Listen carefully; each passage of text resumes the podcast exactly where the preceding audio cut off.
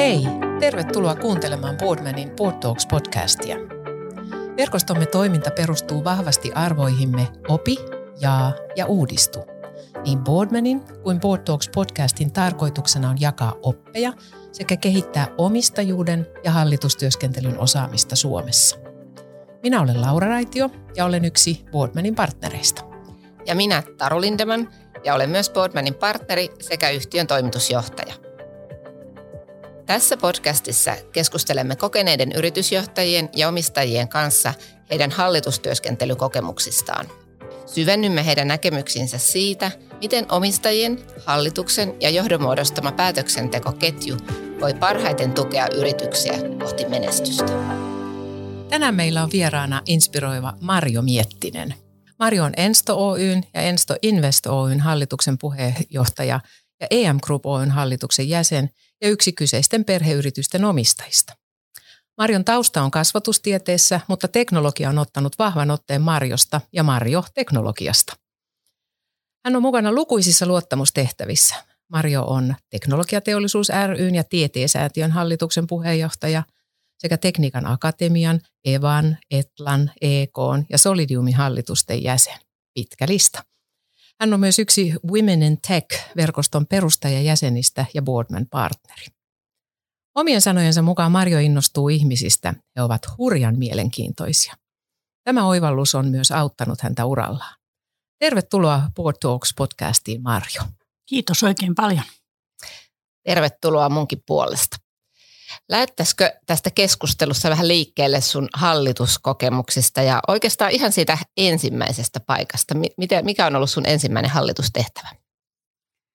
Nyt joutuu menee aika pitkälle kyllä tässä. Tässä ensimmäinen tulee mieleen, että se olisi ensto, mutta että käytännössä se on ollutkin jo aikaisemmin. Eli mä oon ollut opiskelija edustajana esimerkiksi laitosneuvostossa silloin, kun mä oon opiskellut. Eli tota, niin silloin on jo harjoiteltu vähän tätä hallitustyöskentelyä, mutta varsinainen hallituspaikka on ollut kyllä Enston hallituksessa. Missä vaiheessa sä sitten perheyhtiöhallitukseen tulit mukaan?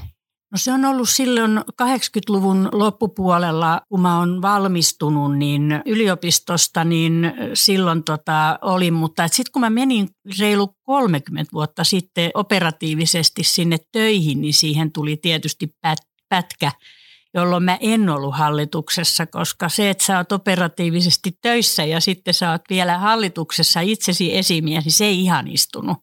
Eli mä jäin siinä vaiheessa pois.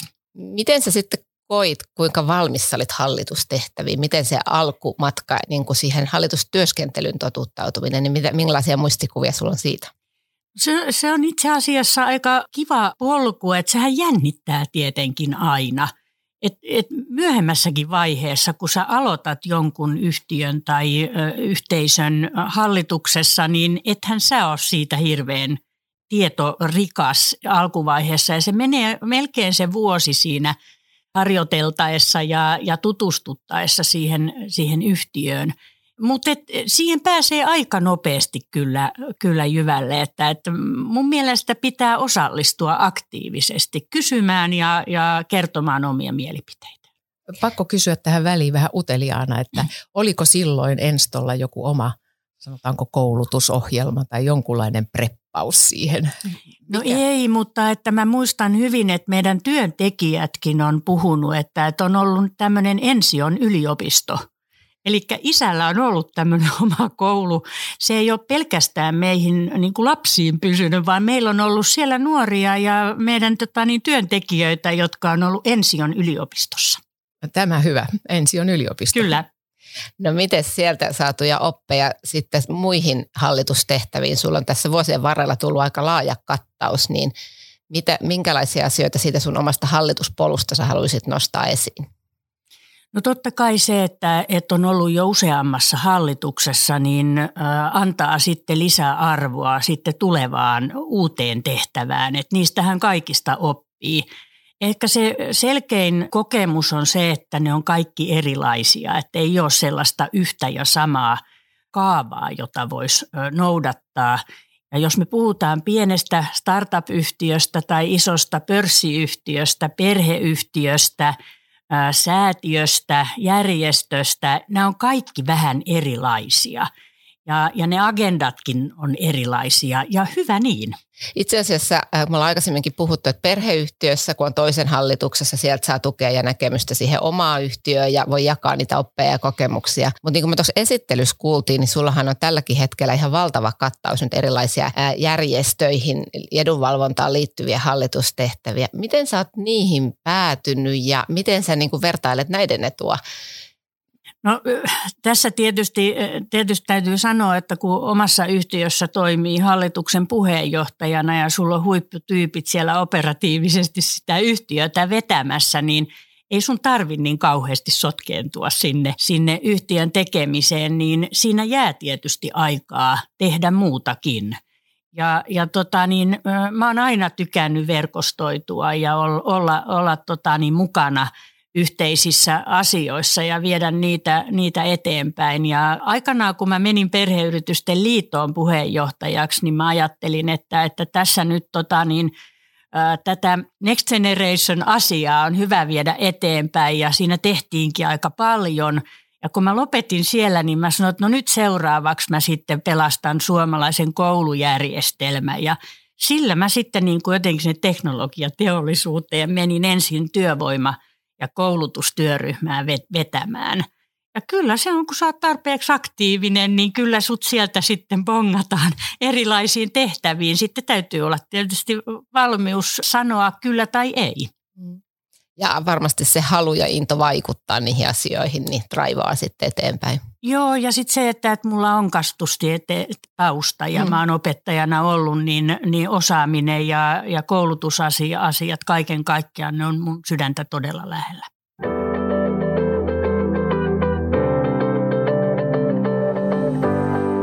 Meillä on tänään tarkoituksena puhua vähän syvemmin strategiaprosessista, erityisesti perheyhtiöissä ja tarkastellen tätä omistajat, hallitusjohto, päätöksentekoketjua, että kuka päättää, missä päättää, mitä päättää.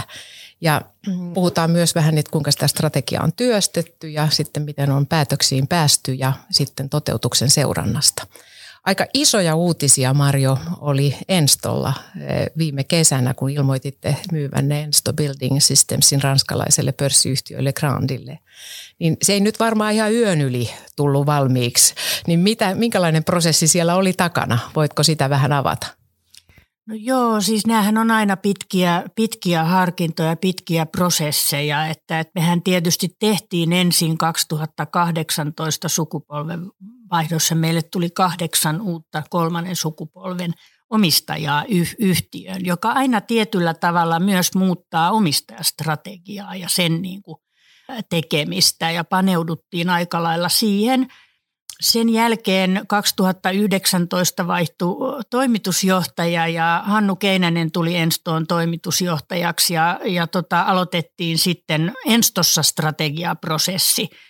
Et nämä meni niin kuin aika sillä lailla mun mielestä mukavasti järjestyksessä, että ensin tuli, tuli tämä omistajavaihdos ja sitten toimitusjohtaja, joka lähti sitten viemään hyvinkin aktiivisesti sitä strategiamuutosta eteenpäin. Me käytettiin tosi paljon aikaa siihen, että johto, hallitus ja omistajat oli kaikki mukana erittäin tiiviisti keskustelussa ja nyt kun meillä oli näitä nuoria uusia omistajia, me käytettiin myös hyvin paljon tämmöisiä omistajakeskusteluja erikseen vielä, että kaikki varmasti ymmärtää, miten, miten tätä prosessia viedään. Mutta sitten niin kuin me tiedetään, 2020 tuli korona ja tota, meidän piti siinä samassa, sama aikaa ruveta sitä lanseeraan sit sitä uutta strategiaa, mutta me pidettiin pieni aika lisä, otettiin sille sen takia, että se pelko sen koronan ympärillä oli sen verran kova – ja, ja ihmiset halus niin siihen jonkunlaista ohjenuoraa, niin siinä olisi tullut aika paljon liikaa näille ihmisille vielä sen uuden strategian läpikäymiseksi. Ja sen takia vasta 2020 lähdettiin sitä viemään eteenpäin. Sehän tietysti hallituksen puheenjohtajana olet ollut vähän niin kuin orkestroimassa varmasti yhtenä omistajana. Että vähän, että millä, mikä rooli on nyt sitten tässä prosessissa omistajilla, mikä rooli hallituksella ja mikä rooli toimivalla johdolla. Että oliko siinä jotain erityistä oppia tai no ajatusta? Mun, joo, mun mielestä niin tämä korona opetti tämän niin kuin oikein selkeästi, että tämä, tämä johto paneutui siihen päivittäiseen tekemiseen. Siihen tuli niin paljon sellaista uutta, yllättävää ja, ja he auttoi sitten tätä, on se sitten maskeja tai pleksejä tai että tuotanto on, on, on oman aika, kukaan saa sinne mennä. Siinä oli paljon tällaista pientä. Sitten meillä meni tehtaita kiinni eri maissa ja, ja tota, osa pyöri, että miten asiakkaille saadaan tavaraa. Kun sitten hallitus taas mietti niitä lähivuosien ja koronavuoden skenaarioita, että miltä tämä voisi näyttää, kun kaikki näytti menevän alaspäin. Ja omistajat taas miettii, että, että miltä se näyttää se maailma ehkä koronan jälkeen. Eli tämä aika jänne oli kaikilla erilainen. Ja sen takia sitten, kun me keskusteltiin tässä yhdessä, niin se oli aika iso voimavara.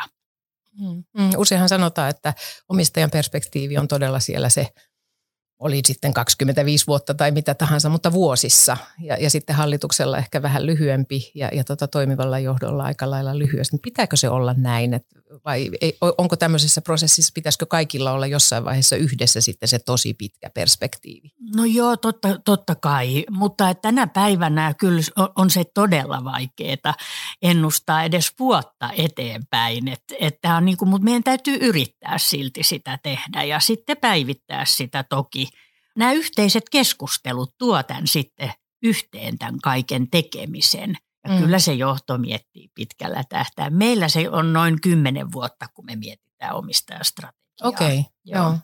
Sä oot tuolla Boardmanin omistajuus- ja hallitustyön valmennuksessa vähän kuvannut tätä teidän prosessia ja niin kuin nyt äsken mainitsit, että on tehty sukupolven vaihdosta, siellä on nuoret mukana. Niin se teema, mitä olet tuonut esiin tässä, kun on, että johto vetää liiketoimintastrategiaa, omistajat luo omistajastrategia, mutta sitten on vielä se yksilöiden oman elämän strategia, että miten ne haluaa tämä seuraava polvi olla yhtiössä mukana vai haluuko. Ja miten tässä teidän omistajatahdon muodostamisessa niin, niin nämä, nämä keskustelut nivoutuu yhteen tai on nyt kun on lähdetty toteuttamaan, niin miten ne No ne, ne nivoutuu mun mielestä tosi hyvin, että oman elämän strategia liittyy tietysti perheeseen myös. Elikkä, eli kyllä se puoliso siellä koto, kotona on, on varmasti myös siitä perheyhtiöstä hieman kiinnostunut ja sen takia halutaan myös pitää. Ja sitten sieltä tulee jo meiltäkin seuraava sukupolvi. Mm. Eli, eli tota, kyllä ne on kiinnostunut. Ne, ne tykkää tota, niin kovasti mennä robotteja katsomaan tuotantoa ja aina kun ne haluaa, niin ovi on auki. Kun te työstitte tätä pitkää tähtäintä niin, ja ratkaisuja, niin oliko siellä kipukohtia, hankalia keskusteluja, jotain vaikeita esteitä? No tota, ihan niin kuin avioliitossa, niin kyllä niitä hankalia esteitä ja, ja, ja kipukynnyksiä tulee. Meitähän on kymmenen omistajaa ja erilaisia tahtotiloja ja tahtoihmisiä. Ja, ja tota, mähän on äh, tota, käyttänyt tämmöistä terminologiaa kuin mm. investing owner, active owner ja operative ja, ja tota sen takia, että nämä, jotka vaan investoi siihen ja on omistajia eikä halua olla aktiivisesti mukana hallituksessa tai operatiivisessa tekemisessä, se ei ollenkaan huono, niitäkin tarvitaan. Se on oikeastaan parempi, että kaikki ei ole niin kauheasti tunkemassa mm. siihen tekemisen keskelle. Sitten on niitä, jotka haluaa olla aktiivisia ja olla mukana hallitustyöskentelyssä ja tätä keskustelua me ollaan nyt paljon, paljon tehty – ja, ja sitten on nämä, jotka on operatiivisesti yhtiössä töissä. Niiden tekeminen taas on sitten taas hir- hieman erilainen ja meillä on nyt kaksi omistajaa, jotka on operatiivisesti myös yhtiössä. Että nämä on kaikki vähän erilaisia näkökulmia. Mikä on sun kokemus, kun tämmöistä työtä tehdään ja yritetään löytää sitä yhteistä tahtotilaa, niin kuinka kauan se yleensä vie? Kuinka nopeasti löytyy se tahtotila erityisesti tämmöisten isompien kysymysten äärellä? No se, se, se vie itse asiassa oman aikansa, sanotaan, sanotaan näin, että jos meidän omistajakunnassa on ikähaarukka nyt 23-64, niin te voitte kaikki ymmärtää, että, että 23 kokemusta isojen asioiden päättämisestä ja mukana olemisesta on jotain muuta kuin minä, joka on 264 ja kokenut jo aika paljon. Ja, ja sen takia vaatii erilaista aikaperspektiiviä ja, ja tämmöisiä ylimääräisiä sparrauskeskusteluja, missä meidän toimitusjohtajakin oli sit mukana. Esimerkiksi mun kesäpaikalla järjestettiin niille omistajille, jotka halusivat osallistua näihin.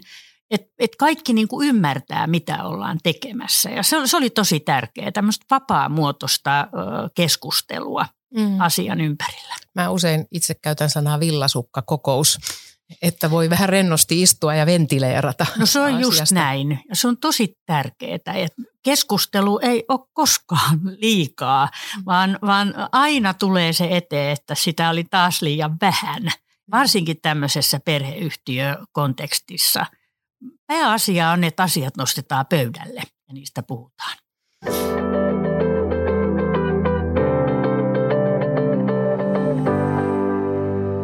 kun tämä maailma muuttuu nykyään niin tosi nopeasti joka puolella ja tulee, tulee kaikenlaista uutta yhtäkkiä eteen ja äh, ollaan ruvettu puhumaan aika väkevästi tällaisesta asiasta kuin strateginen ketteryys. Enkä tarkoita tällä nyt, että hötkyillään joka suuntaan, mutta mikä on pitänyt Enston ketteränä? No, ensin pitää sanoa, että strategiahan ei ole projekti, vaan se on prosessi. Et, et se on niin jatkuvaa työstämistä. Et esimerkiksi mä en pidä siitä, että hallituksen pöytäkirjassa on kohta strategia, vaan joka kohta on strategiaa sisältävä. Ja kyllä mun, mulle nämä ihmiset on tärkeitä ja, ja tota, silloin mä tarkoitan asiakkaita ja henkilöstöä, että et, et kun ne pidetään pirteenä ja iloisena ja, ja tota, niin niiden kanssa on tarpeeksi kommunikointia ja, ja tekemistä ja se palo siihen, siihen uuteen tekemiseen on olemassa, niin kyllä se ketteryys sitten on niin kuin hoidettu. Mm. Mutta onhan tämä meidänkin business enstossa, niin se on kompleksista ja, ja on tuotantoa, myyntiä ja tuotekehitystä ja sitä markkinointia. Et se on niin kuin hyvin, hyvin monitahoinen ja siinä miel- mielessä tota, myös mielenkiintoinen. Mm. Kun te olette omistajatahtoa työstäneet, niin onko siinä tämä tämmöinen riskiperspektiivi, se, että minkälaisia haukkauksia me voimme, minkälaisia hyökkäyksiä voimme tehdä markkinoilla? Oletteko te tehnyt sellaisia? Ollaan. Joo, ihan määritelty niin kuin käytännössä ihan euro, euroja laitettu tota niin pöytään. Kyllä, nämä on hirveän tärkeitä. Et nythän tietysti kun me julkistettiin tämä kauppa, josta äsken oli, oli puhetta, niin sen jälkeen hän on nyt lähtenyt sitten liikkeelle uusi strategiaprosessi tämän ää, nyt jäljelle jäävän Enston ympärille, että miten tästä nyt se kasvustrategia tehdään ja saadaan aikaiseksi. Ja Mä oon tosi innostunut nyt tästä, mm. että tota, niin hyvä, hyvältä näyttää ja, ja tota, niin globaalia tekemistä on tiedossa. Onko nämä teidän määrittelemät rajat nyt sitten tavallaan toimii sen johdon tietynlaisena viitekehikkona, minkä, minkä rajoissa tehdään tiettyjä isoja strategisia linjauksia, konkreettisia toimenpiteitä ja viedä asioita eteenpäin? Joo, siis sehän liittyy tietysti orgaaniseen kasvuun, kasvuun ja investointeihin sinne, mutta samalla myös tietysti miten yrityskauppoja tehdään ja, ja tota, minkä koko luokan yrityskauppoja. Yes. Ihan pieniä, pieniä ei, ei tota niin, ja sitten tietyn koko luokan ylittäviä ei lähdetä liian isojakaan harppauksia tekemään. Et pystytään sitten tämä integraatio hoitamaan, hoitamaan kunnolla. Tuossa aikaisemmin, kun sä sanoit, että oli tietty linjaus tehty ja sitten tuli korona ja sitten vähän holdattiin ja taas sitten päästiin kunnolla eteenpäin, niin missä nyt tänä vuonna on paljon tässä meidän Boardman-verkostossakin puhuttua vähän se, että mitä tämä korona on opettanut meille ennakoinnista, miten, miten me voidaan miettiä erilaisia tulevaisuuden vaihtoehtoja ja, ja, ja sitten sen mukaan olla valmistautuneita eh, eh, nopeasti tuossa strategisesta ketteryydestäkin toimimaan asian eteen, niin miten sä näet, että teidän yhtiössä on ulkopuolinen ammattilaisjohto – omistajia sekä operatiivisessa roolissa että hallituksessa, että sitten vaan omistajina, niin tämä kaiken erilaisen näkemysten hyödyntäminen siihen, että mihin maailma on menossa, niin miten te tätä ennakointia sen strategian pohjalle enstossa teette?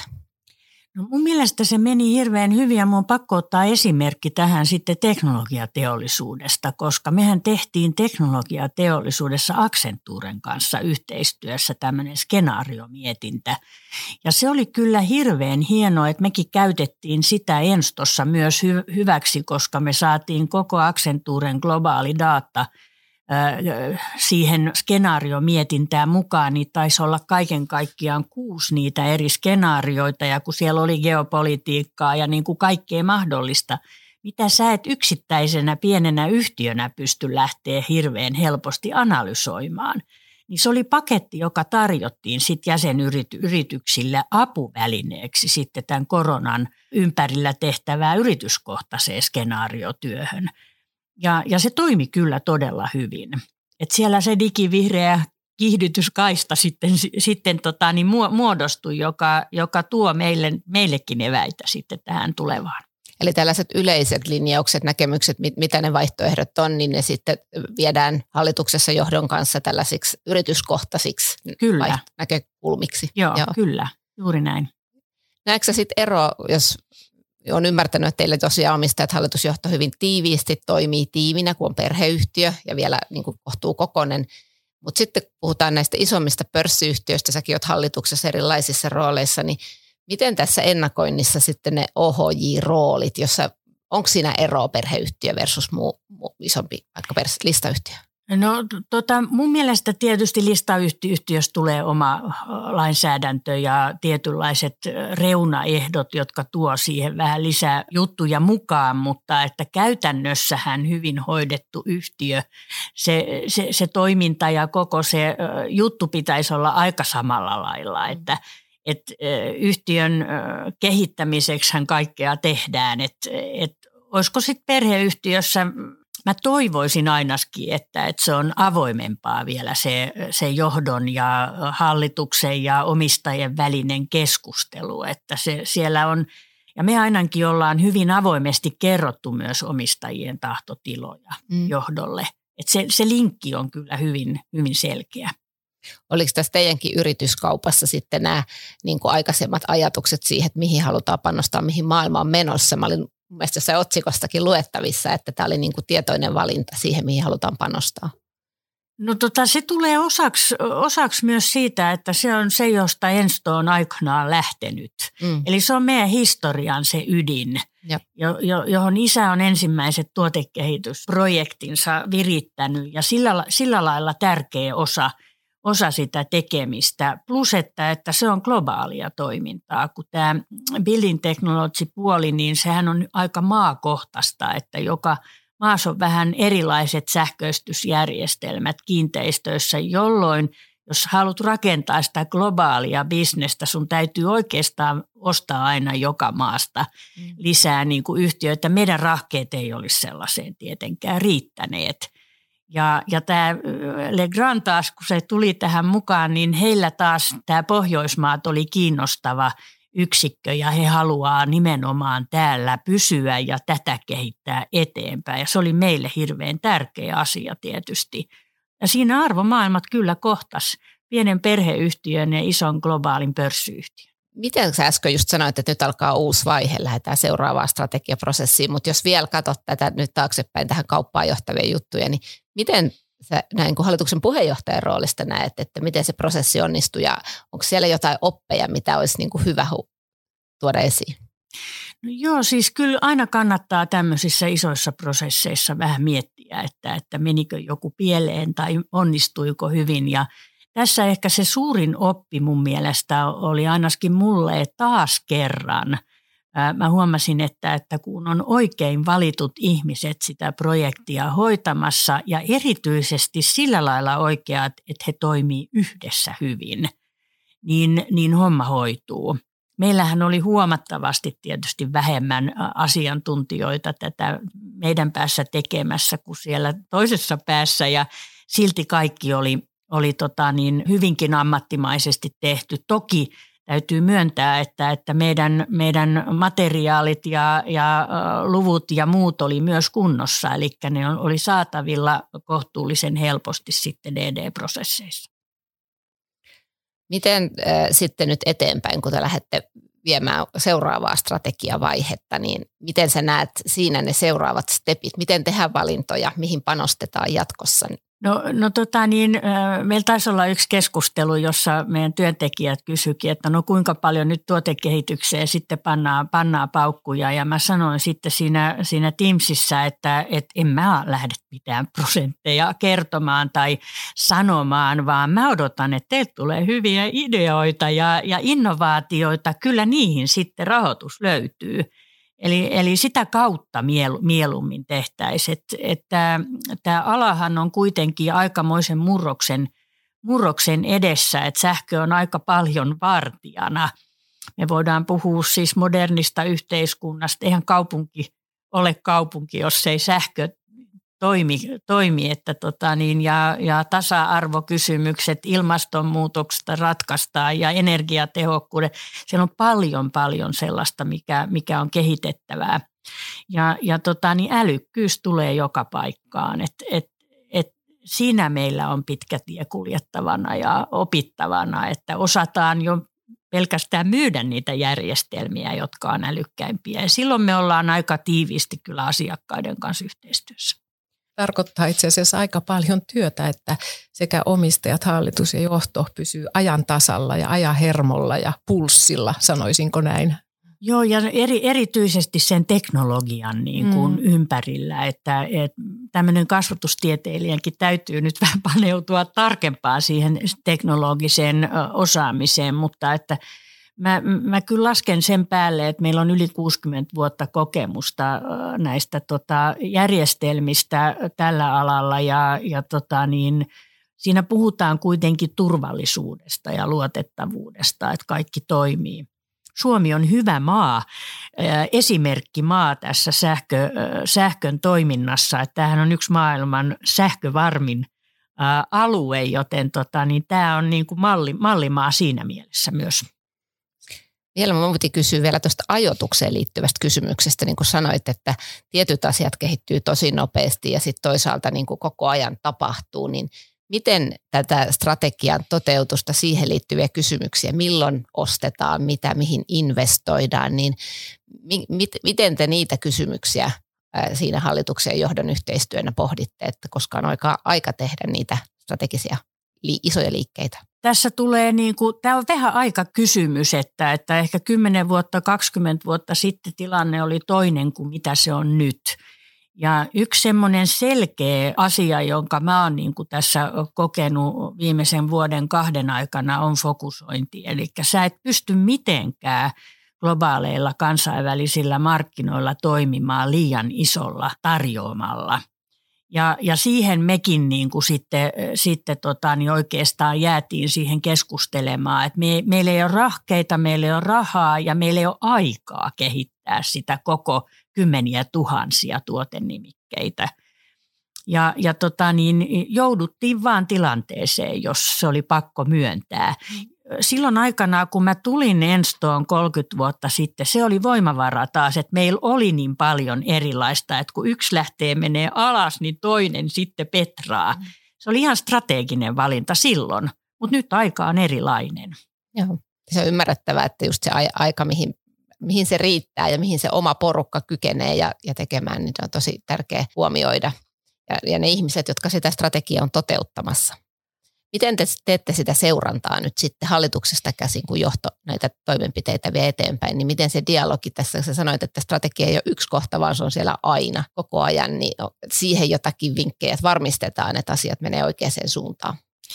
No nyt, nyt jos mä ajattelen esimerkiksi meidän tota niin, ä, tuotantokapasiteettia ja, ja missä niitä tuotantoja on ja kuinka me vastataan siihen tulevaisuuden kasvuun, niin – se, se on tietysti yksi kysymys ja nythän me tehdään päätöksiä kapasiteetin nostamiseksi, jotka on kytketty siihen tulevaan strategiseen pläniin. Että nämä on kaikki kytköksissä ja mun mielestä seuraava on nyt sitten, joka on pitäisi rinnan vetää koko ajan on tämä sitten tämä osaaminen. Että meillä on varmasti se oikea osaaminen.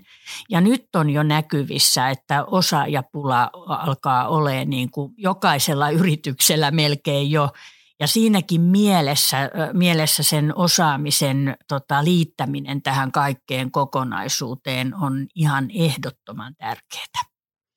Sä oot, Mario äsken tuossa hauskasti sanoit, että tällainen kasvatustieteilijä teki sitä ja teki tätä, mutta tällainen kasvatustieteilijä on tehnyt väitöskirjan luottamusosaamisesta ja, ja tota, hieno, hieno työ onkin. Onko tämä väitöskirjan opit auttanut sua jotenkin tuomaan tähän omistajahallitusjohto päätöksentekoketjuun jotakin? Ja no, jos jotain, niin mitä? No joo, kyllä, kyllä tota niin, jotenkin tämä on niinku taas tyypillisesti, että kun mä aloitin sen projektin, eihän mun nyt olisi CVn takia tietysti tarvinnut ruveta väitöskirjaa tekemään, mutta että, että kun aloittaa jonkun, niin mä, mä sitkeästi vei, olin päättänyt, että mä vien tämän loppuun. Ja, ja, ja sain sen sitten lopulta. Aika pitkä projektihan se oli, mutta että hyvä mieli siitä sitten tuli ja sain yhteiskunnallista keskustelua niin kuin mä olin äh, halunnut. Mutta sen äh, alkutaipaleella ja puolessa välissäkään en minä tiennyt silloin vielä, että että tämä luottamus tulee tähän niin selkeästi mukaan sitten lopuksi. Ja, ja että mä rakensin teorian luottamusosaamisen kehittämisestä – se oli ihan loppumetreillä, mutta jotenkin tämä kulminoituu taas sinne, sinne tota, niin isän kirjoittamaa kirjaa Luottamuspääoma, jonka hän kirjoitti Harrisalon Riston kanssa 96 tuli ensimmäinen versio, että tämän luottamuksen ympärillä kuitenkin paljon niin kuin tapahtuu ja, ja, ja tota, kyllä se oli punainen lanka sitten loppujen lopuksi tässä.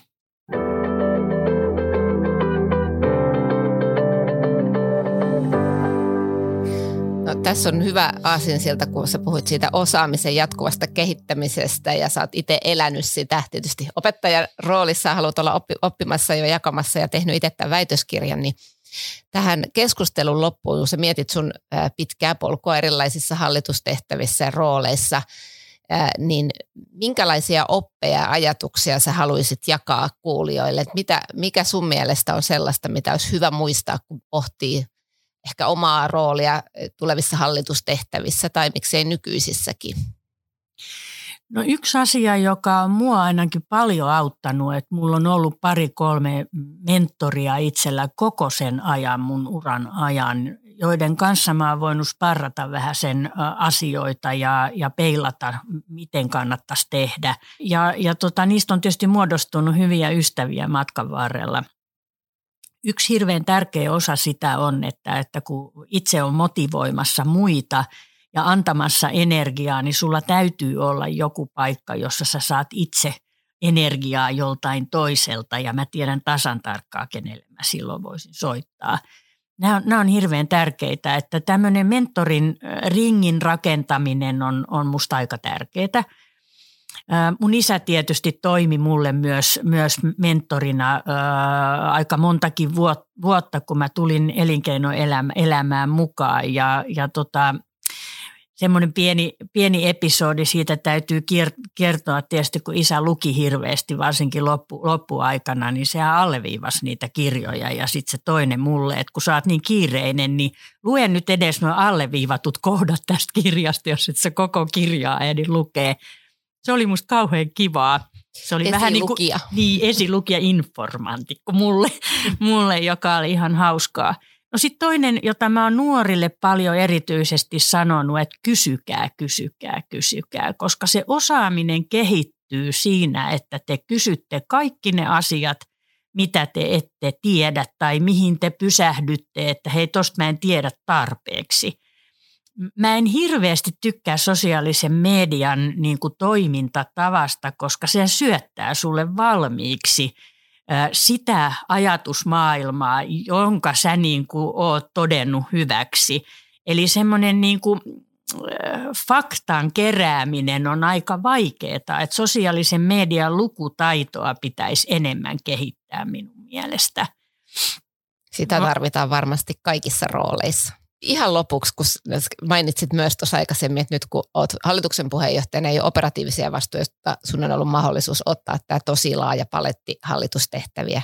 Mikä sun mielestä kaikkein parasta on hallitustyöskentelyssä?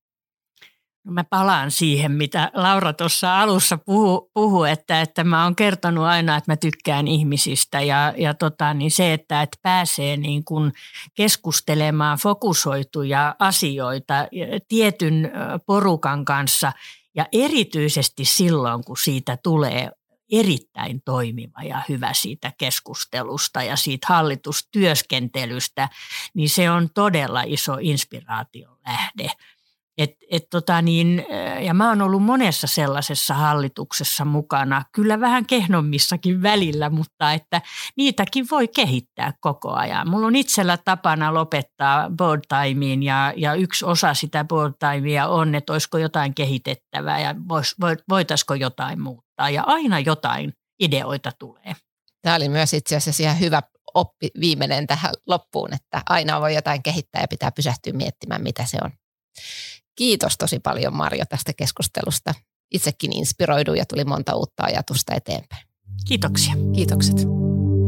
Kiitos sinulle, kun kuuntelit jakson. Boardman järjestää lukuisia eri verkostoitumistapahtumia sekä omistajuus- ja hallitustyöskentelyvalmennuksia. Tuemme tutkimustoimintaa, tuotamme julkaisuja ja kehitämme yrityksen päätöksentekoa tukevia arviointeja. Kiinnostuitko?